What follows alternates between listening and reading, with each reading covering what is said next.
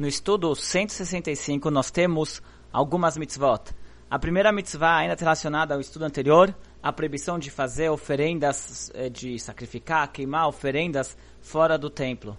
A partir de agora, todas as mitzvot elas vão se tratar da rotina, seja diária ou que acontecia de tempos em tempos no templo.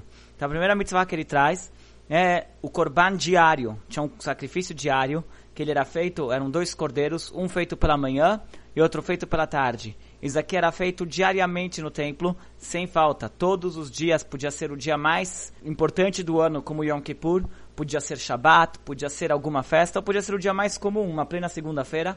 Todos eh, eh se fazia esse sacrifício no templo, que era um korban, um sacrifício pela manhã e um sacrifício pela tarde. E em comparação, né, em similaridade a esse sacrifício, nós temos a reza do Shacharit e a reza de Mincha.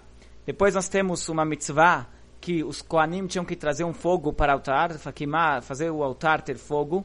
E mesmo que em, algumas ocasiões tinha um fogo milagroso que desceu dos céus que estava sobre o altar, a gente tinha isso aqui na época do, do altar no deserto, nós também tínhamos isso daqui durante a época do primeiro templo. Mesmo assim tinha uma mitzvah que os Koanim trouxessem o fogo. Isso aqui era feito através que eles alimentavam a, as, as, pilhas de madeira que tinham lá queimando sobre o altar, eles alimentavam diariamente e fazia parte da rotina diária que se levava duas toras de madeira para o altar.